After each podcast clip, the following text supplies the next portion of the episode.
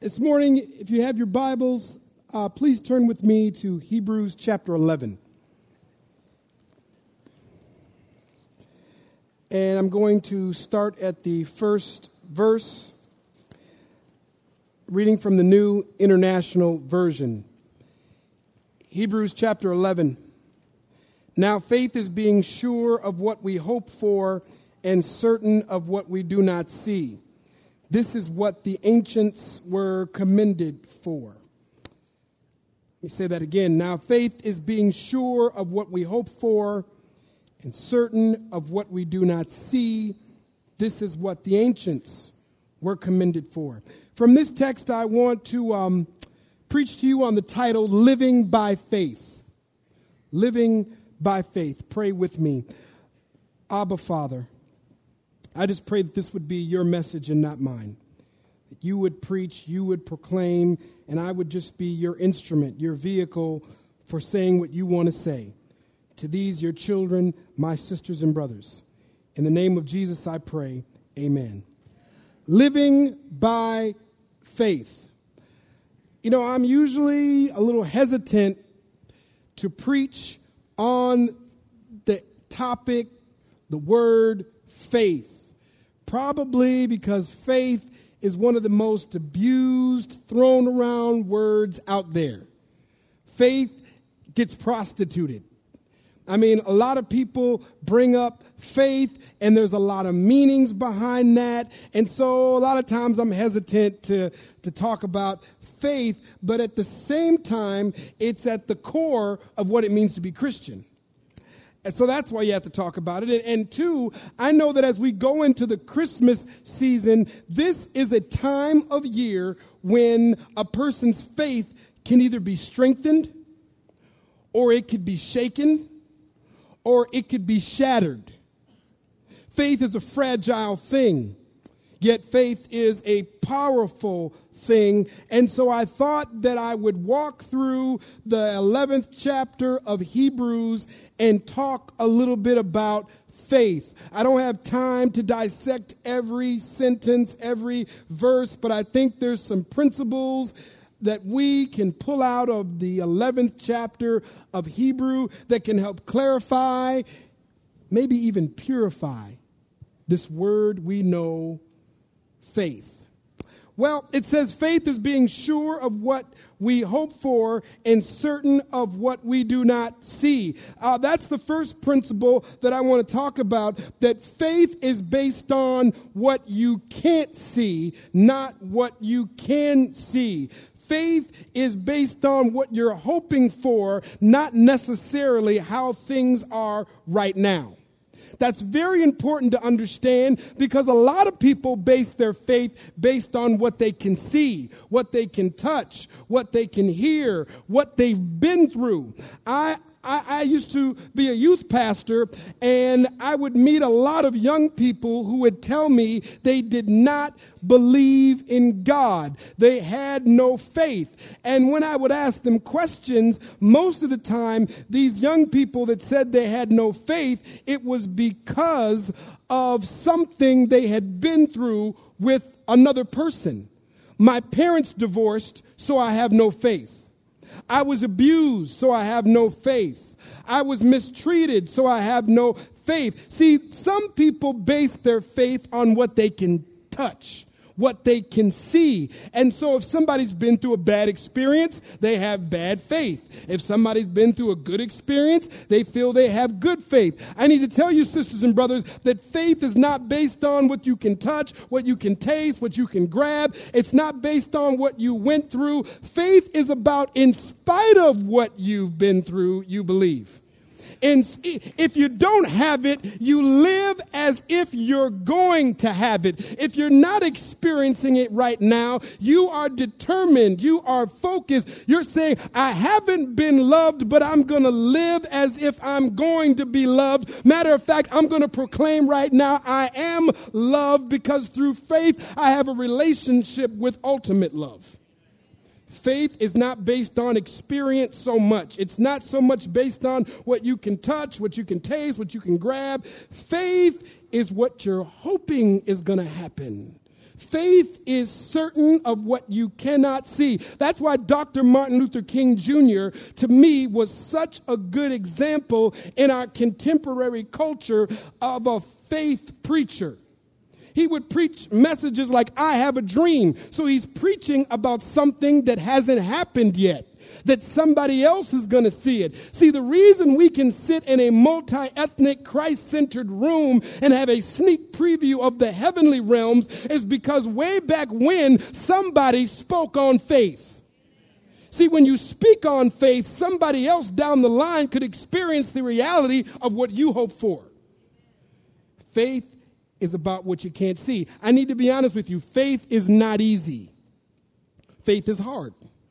It, it, it, it's not easy. That, that's what leads me to my next point. Verse 3 says, By faith we understand that the universe was formed at God's command. See, faith is about understanding the universe differently. It's about knowing that, yes, God formed the universe. Uh, God is the author, the, the beginning, the end, the middle, all good, all God, all powerful, but yet I can't prove that to you. Faith is not science. Faith is not something you can prove to people. Faith is not some academic, intellectual formula because sometimes, I have to be honest, some of the stuff in the Word of God, some of the stuff that faith is based on doesn't add up. It doesn't make sense. See, if you try to make, you know, Christianity math, it's not going to add up because I know two and two equals four. I know one and one equals two, but there's a whole different thing that doesn't make sense about faith. See, faith, a virgin has a baby. How can one then be two? That don't make no sense. You see what I'm saying? See, a lot of people struggle with their faith because they're trying to prove stuff.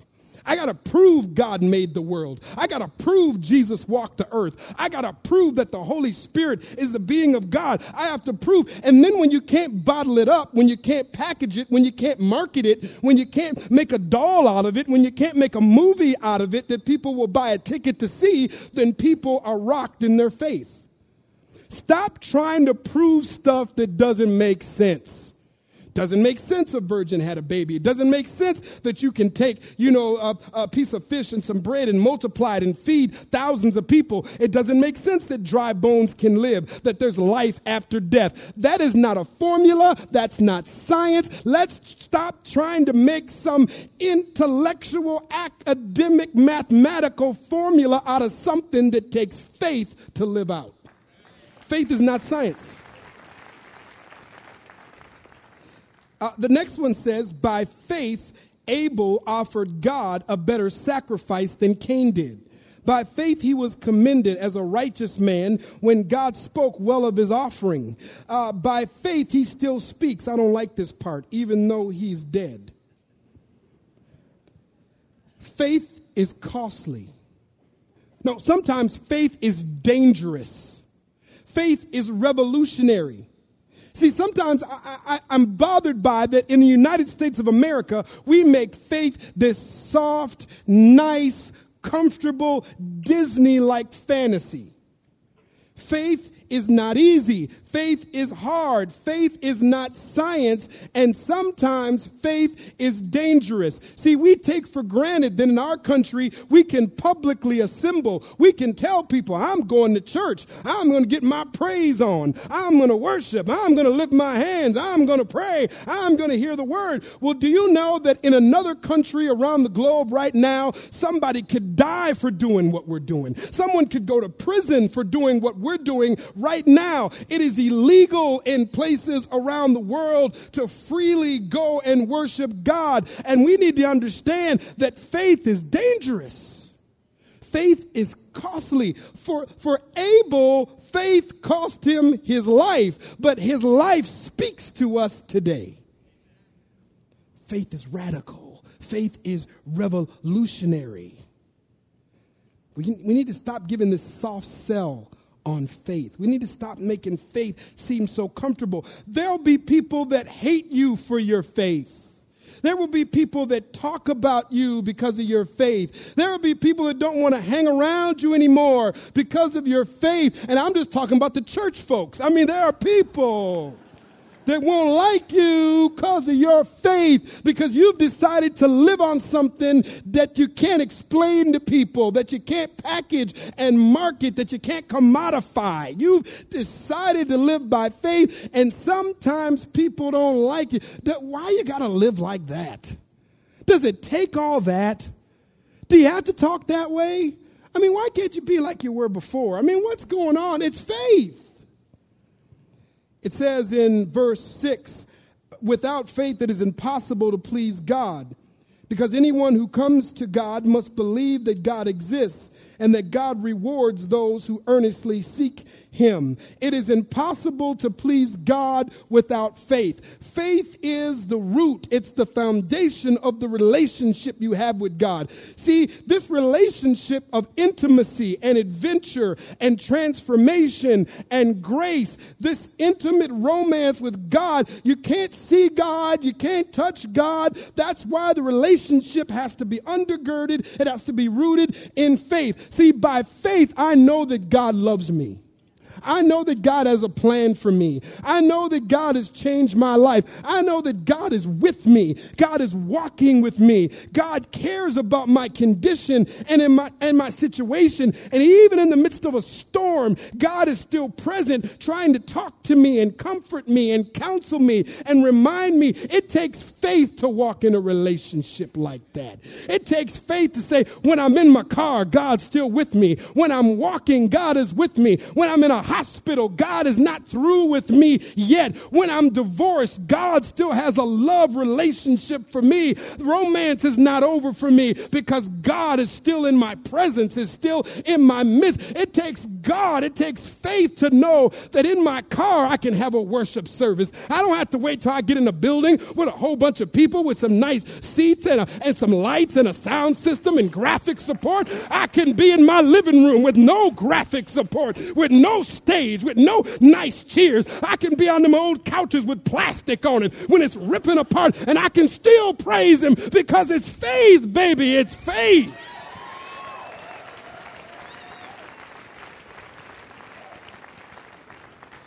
See, the problem in Christendom is too many people need stuff to get them excited about God. You can put me in the midst of nothing and I still love him. I still want him. I still want to praise him. I still want to pray to him. I still want to ask if he's out there somewhere. Is there a God thinking about Efrem Smith? Could there in the midst of pain and suffering and storms and nothingness be an almighty heavenly God on a throne thinking about this brother right here?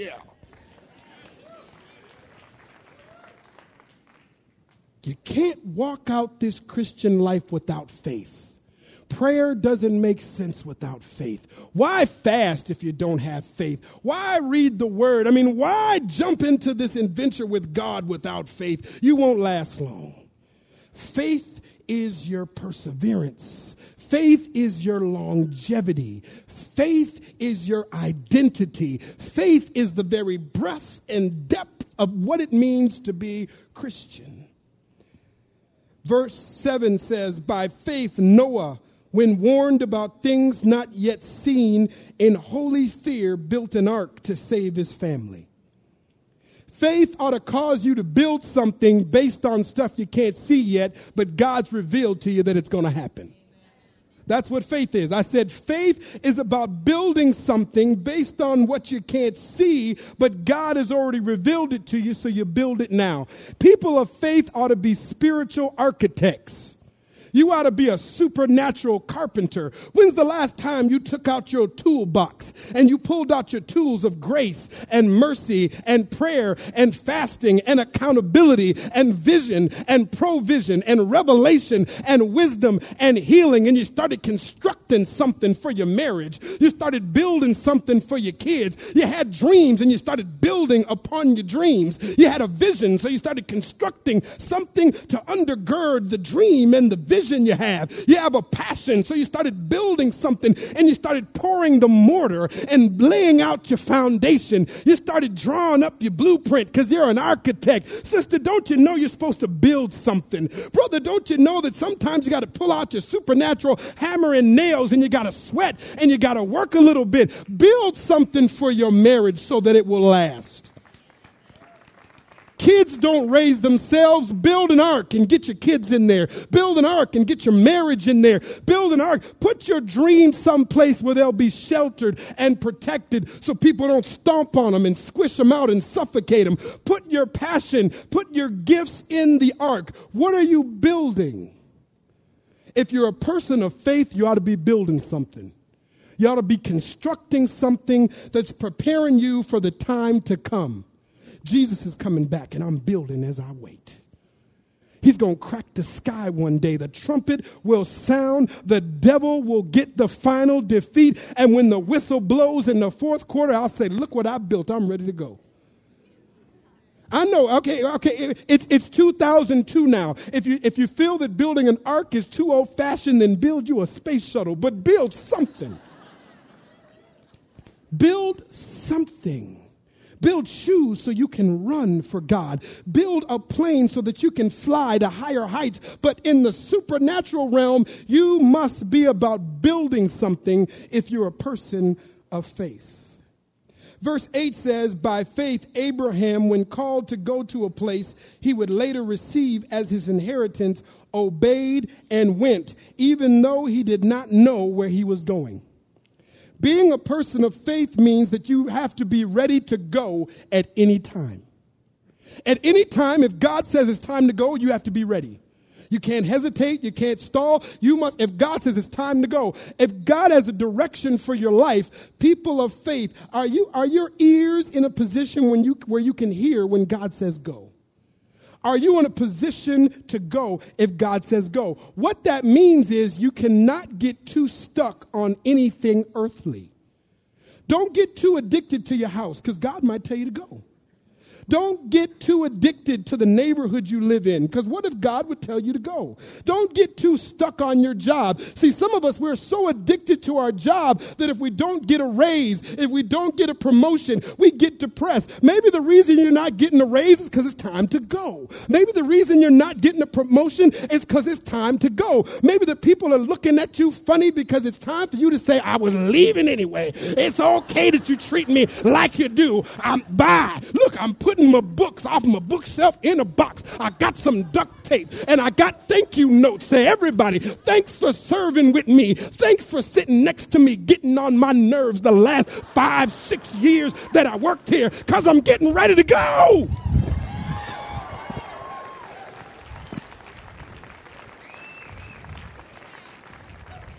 You should always be ready to leave someplace.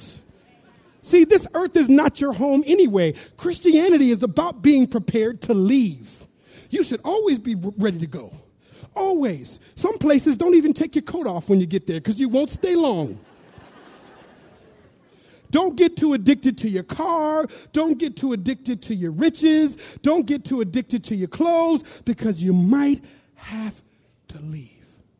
What if God says you're a missionary?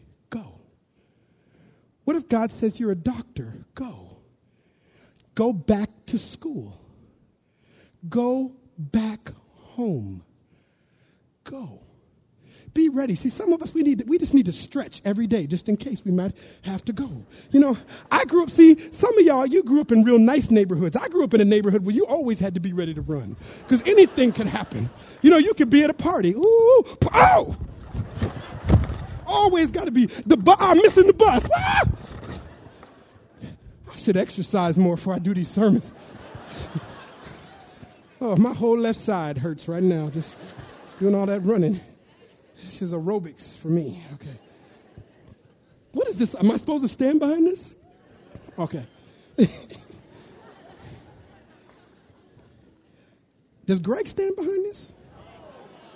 Oh, it's just symbolic. Okay. it, it says here in verse 22 By faith, Joseph, when his end was near, spoke about the exodus of the Israelites from Egypt and gave instructions about his bones. This verse is a principle for the elderly, the older, the wisdom corner. You know, those of you, your hairline's a little bit back further and you didn't cut your hair that way, it did it by itself. Your hair's a little frosty now. This verse is to remind you that even though you might be in your 60s, your 70s, your 80s, your 90s, around 100, God is not through with you yet. The Bible says when Joseph was in his elderly years, his old years, he was still speaking. He was still ministering by faith. God is not done with you yet. It bothers me when churches treat older people like they don't have anything to contribute anymore, or they're just supposed to sit back and rest, or they're retired. No, you better get refired and know that God is not done with you yet. I don't care how old you are, God is not through with you. You still have wisdom to impart. You still have dreams to dream. You still have passions to become reality. There is stuff for you to do. We ought to get children to the laps of older people in the church. We ought to get teenagers at the feet of older people in the church. Youth ministry ought to be intergenerational, where older people are passing down and imparting wisdom and dreams and visions and pouring prayer over our young people. We need older people surrounding and protecting spiritually the babies of the church. God is not done with you yet. Now, I know the problem. Some older people, the, the reason uh, you might get frustrated is because you're saying, I had some dreams and they never got fulfilled. And I'm frustrated because I had a dream and now I'm older and it doesn't look like the dream's going to get fulfilled. Well, maybe it wasn't God's will for you to fulfill it. Maybe God gave you the dream so that you would pass it down to a young person so they would fulfill it. See, Moses understood that his job was to prepare Joshua to go into the promised land. Paul knew that it was his job to prepare Timothy. Who are you preparing to fulfill the dreams? Th- those dreams aren't there on accident. Who is in your life that you're pouring into because they're going to cross over? They're going to fulfill what God put on your heart. That's why it says in Joel and Acts that in the last days the Spirit will fall upon people, and the older people will dream dreams, and the younger people will have vision. Maybe the children and the youth of this church would have a revolutionary vision if the older people were dreaming about them and dreaming about how you can pass what's in you on to them. God's not done with you yet. Verse 23 says, By faith, Moses' parents hid him for three months after he was born because they saw he was no ordinary child. It takes faith to raise children. If you don't believe it, get married and have some. If your prayer life is not good, just get married, have some kids. You'll pray every day. Oh, you'll pray. I know atheists that pray just because they got kids. I don't believe in you, but if you can help. You know what I'm saying? I love my kids, but they keep me praying. It takes more than the Dr. Spock book. It takes more than a little monthly journal. It takes more than the child expert on the Oprah Winfrey Show. It takes more than the social work expert on Maury Povich. I love James Dobson, but it takes more than James Dobson to raise your kids. It takes faith to raise kids. It, it does. It takes faith to love the hell out of kids and love heaven back into them. That takes some faith. I'm just being real. Take some faith. Pray for me. I got two kids. I love my daughters. I do things by faith because I, I look, I am not one of them psychic hotline people. Even though a lot of them just got taken off TV. I wonder if they knew that. That was going to happen to them. I mean, you think they would know they was going to go bankrupt. You supposed can tell other people their future, but don't know their own, you know. What a gift. so I don't know how my kids are going to grow up. I mean, to be. I don't know. I, I think I know. I want to know, but I don't know when they're going to come to Christ. I don't know what their occupation's going to be. I don't know what their family's going to look like. I don't know. I don't know. I have, I have to raise my kids by faith. I have to raise them hoping this happens. I have to be certain of things that I can't see now that it will happen. That's why my daughters and I have this thing. I, my daughter Jada is six. My daughter Maria, she is three. And so when I'm tucking them in bed at night, we have this thing where I say, I, I say, repeat after me. I'm a queen. I'm a queen. I'm God's daughter. I'm God's daughter. I'm beautiful. I'm beautiful. I'm a champion. I'm a champion. Say it again, Daddy. I'm beautiful. I'm beautiful. I'm a queen. I'm a queen. I'm God's daughter. I'm God's daughter. I'm a champion. And I say that to them on faith, believing something will happen that I can't see yet. Why do I do this with my daughters? Because I know that they're going to live in a world that's going to call them different from what I call them. There's a word. Look, my daughters are not going to be some sex symbol to sell a car or a beer. My daughters are not going to live below God's label for them. My, I see higher things for my daughter than the world sees for them. I see better things for my daughters than the world sees for them. I don't know. They might be a missionary. They might be a doctor. They might be a CEO. They might have their own kingdom in the earth that God dispatches them to oversee. I have to speak into their life excellence by faith, believing that they will be what I can't see yet. What are you speaking into your kids' life, parents? What do you speak over them by faith? What do you pray over them by faith? Verse 24 says, By faith, Moses, when he had grown up, now, you see what happens? Because of the faith of his parents, now Moses has his own faith working in his life it says, by faith, Moses, when he had grown up, refused to be known as the son of Pharaoh's daughter. He chose to be mistreated along with the people of God rather than to enjoy the pleasures of sin for a short time. To be a person of faith, we have to be willing to give up privileges so that all people can sit freely around the banquet table of God. Can I just say it like I feel it?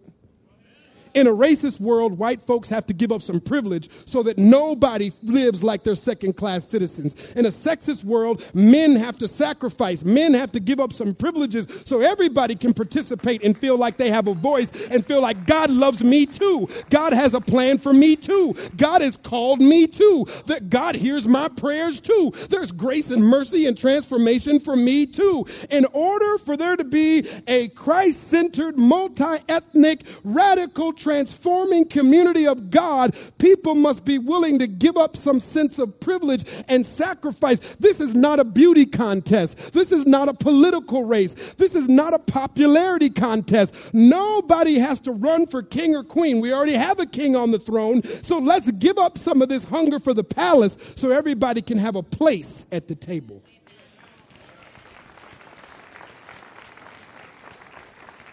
See, faith ask the question Would you be willing to relinquish the palace so that everybody can have a place? Isn't that what Jesus did? Jesus gave up the dominion of the heavenly realms for a time to come into the earth and be with those that needed liberation and deliverance and freedom. And we are called to do the same by faith. Well, let me bring up one last one. In verse 31, it says, By faith, the prostitute Rahab, because she welcomed the spies, was not killed with those who were disobedient. I could preach just on that one, but you have to read Joshua chapter 2 for yourself. See, Rahab was a prostitute. In this context, in this society, in this world, you couldn't go any lower than a prostitute. Prostitutes were stoned to death. Women caught in adultery were killed, were murdered. I mean, that was like the worst. If you were female and prostitute, oh man.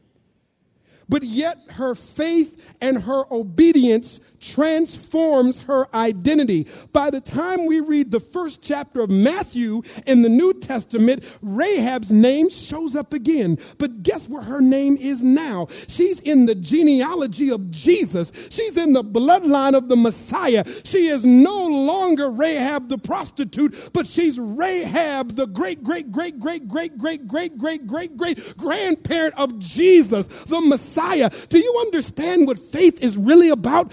Is saying, I'm not what I used to be. I'm not what the world calls me. The world used to say I was a drug addict. They used to say I had suicidal thoughts. They used to say I was a depressive. They used to say I was H A F J D, one of them D's. The, the world said I was this and I was that. But through faith, now I'm a conqueror. Now I'm a holy nation and a royal priesthood. I've come out of the darkness into the wonderful light. You don't even know my real name. My real name is in the Lamb's book of God. You don't know who you're talking to. See, sometimes you got to wake up in the morning and look in the mirror on faith and remind yourself who you are. It's not about being arrogant. It's not about an ego trip. It's just saying, I know who I am because I'm tied into the great I am.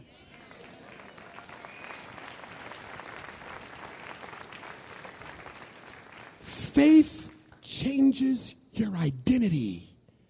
Faith rearranges who you are.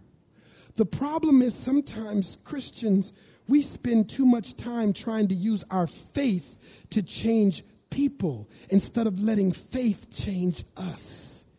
Faith is not your tool to change others, it's God's tool to change you. The best we can do is love somebody else into faith so they can be changed. Stop trying to change people and let's just love them. Maybe they should do like a long preaching series on love at this church or something like that. like, like you should just like, I'm just going to preach a couple weeks on love, and then it's like 27 parts or something like that. Maybe, y'all, oh, y'all did that already. the visitors are going, what did he just say? What is he? Just? Y'all still doing the series on love? That Greg Boyd. Verse 32 says this What more shall I say? What, what is left to say?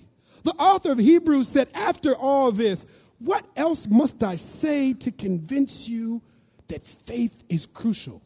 Must I talk about Samson, Esther, David, Nathan, Samuel, Deborah, Anna? I, who, what must I say? I have nothing else to say to y'all. It's faith. I can't prove this to you. I'm tired of preachers getting up trying to prove something to people. I can't, we can't prove nothing to you. Don't matter how many degrees we have, we can't prove this thing. You know it or you don't know it. You live it or you don't. You jump in or you stay on the shore. You walk on water or you stay in the boat. What you gonna do? You eat or you starve. I don't know what you gonna do. Maybe right now, there are people here that it's your faith moment. So let's pray together. Let's pray together. If you're here and Christianity doesn't make sense to you, but you know that it's time for you to step out on faith, you're not going to wait for Christianity to make sense. You're not going to wait for somebody to package and market to you some spiritual formula. You are ready to step out and see what happens. If there's anybody here today, sister or brother, that you know today is your day to make a faith decision, it doesn't make sense, but on faith, you are going to receive Jesus as Lord and Savior. You are going to, by faith, believe that Jesus came into the world as God and died on a cross and rose again for the forgiveness of our sins, but also for our eternal life. And that the Spirit of God longs to dwell within you so that you can be liberated and empowered and made new. If there's anybody here this morning that says, Yes, I need to make a faith step for the first time in my life. Would you just raise your hand? Don't be bashful. If you're saying, Today is my day, I, got to make a faith decision. Just put your hand in there. Yeah, I see that hand, sister. Amen. Amen, sister. Amen, brother. Amen, brother. Way in the back. Amen. Anybody else? You know today is your day. I got to make a faith decision. Amen. I see that hand. Amen, sister. Praise God. We, we, don't, we don't need to rush. Amen, brother. Amen. Amen, Amen brother. Lord have mercy. God is about anybody else. You say, Today is my day. Amen. The Spirit of God is moving in this place. It doesn't matter what you did. Amen, sister. I see that hand. It doesn't matter what happened yesterday. It doesn't matter what thoughts you had in the car on the way over here. It only matters what happens by faith right here, right now. I have another question for some of you in here. How many of you in here would say, I'm a Christian. I know I am. But I've been waiting for it to make sense for me to step out on faith on something. I know I'm supposed to make a change in my life, but I've been waiting for confirmation. I've been waiting for sense. I've been waiting for a sign, but I can't wait anymore. I'm too jittery. I'm too, I can't wait anymore. I, I, I think God is calling me to something. I think God wants revival in me. I think God wants me to be refreshed and renewed. I think God wants me to make a different turn in life. I think God wants me to make a major decision now. And I can't wait for it to make sense. I just got to step out and say, God, you take care of it. You do it. If that is somebody, if that sounds like you, put your hand in the air. Lord have mercy.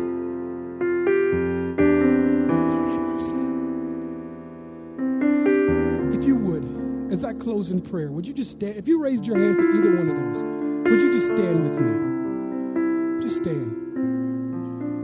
That takes faith. Oh, y'all that have been praying for revival at the church. You've been praying, some of y'all in the church, you've been praying for resurgence. Here's the fruit of your faith.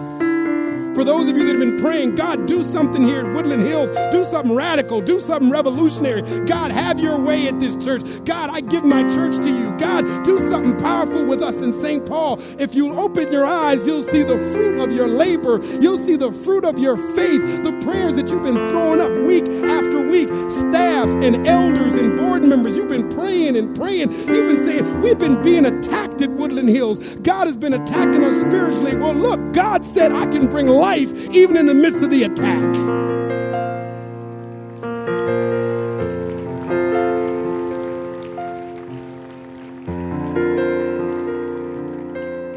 Pray with me. For those that stood up to make a decision for the first time, pray with me. Dear God,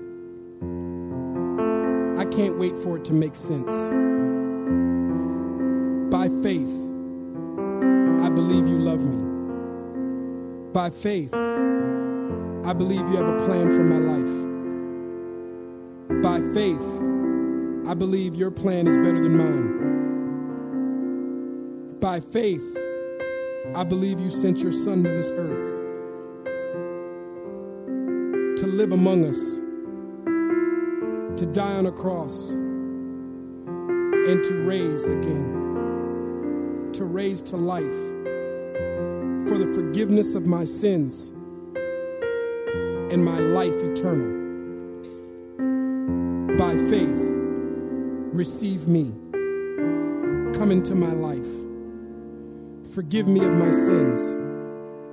Make me new. By faith, I give you permission to invade every area of my life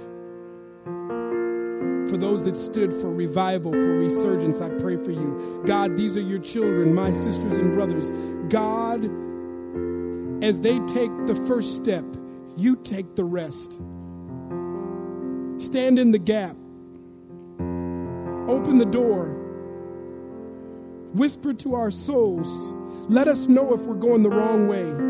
Let us know what things we need to detach ourselves from, what things we need to be willing to release, what things we need to uh, pursue, what things we need to say.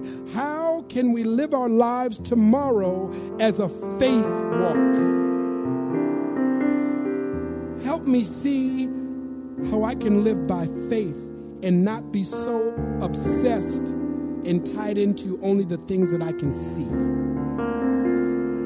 Help me love my spouse by faith, love my children by faith, go to work on faith, go to school on faith, wake up unemployed, but live throughout the day by faith, believing that something's gonna happen somewhere. I don't know what, I can't see it, but by faith, I can smile and laugh and praise and pray and love even in the storm.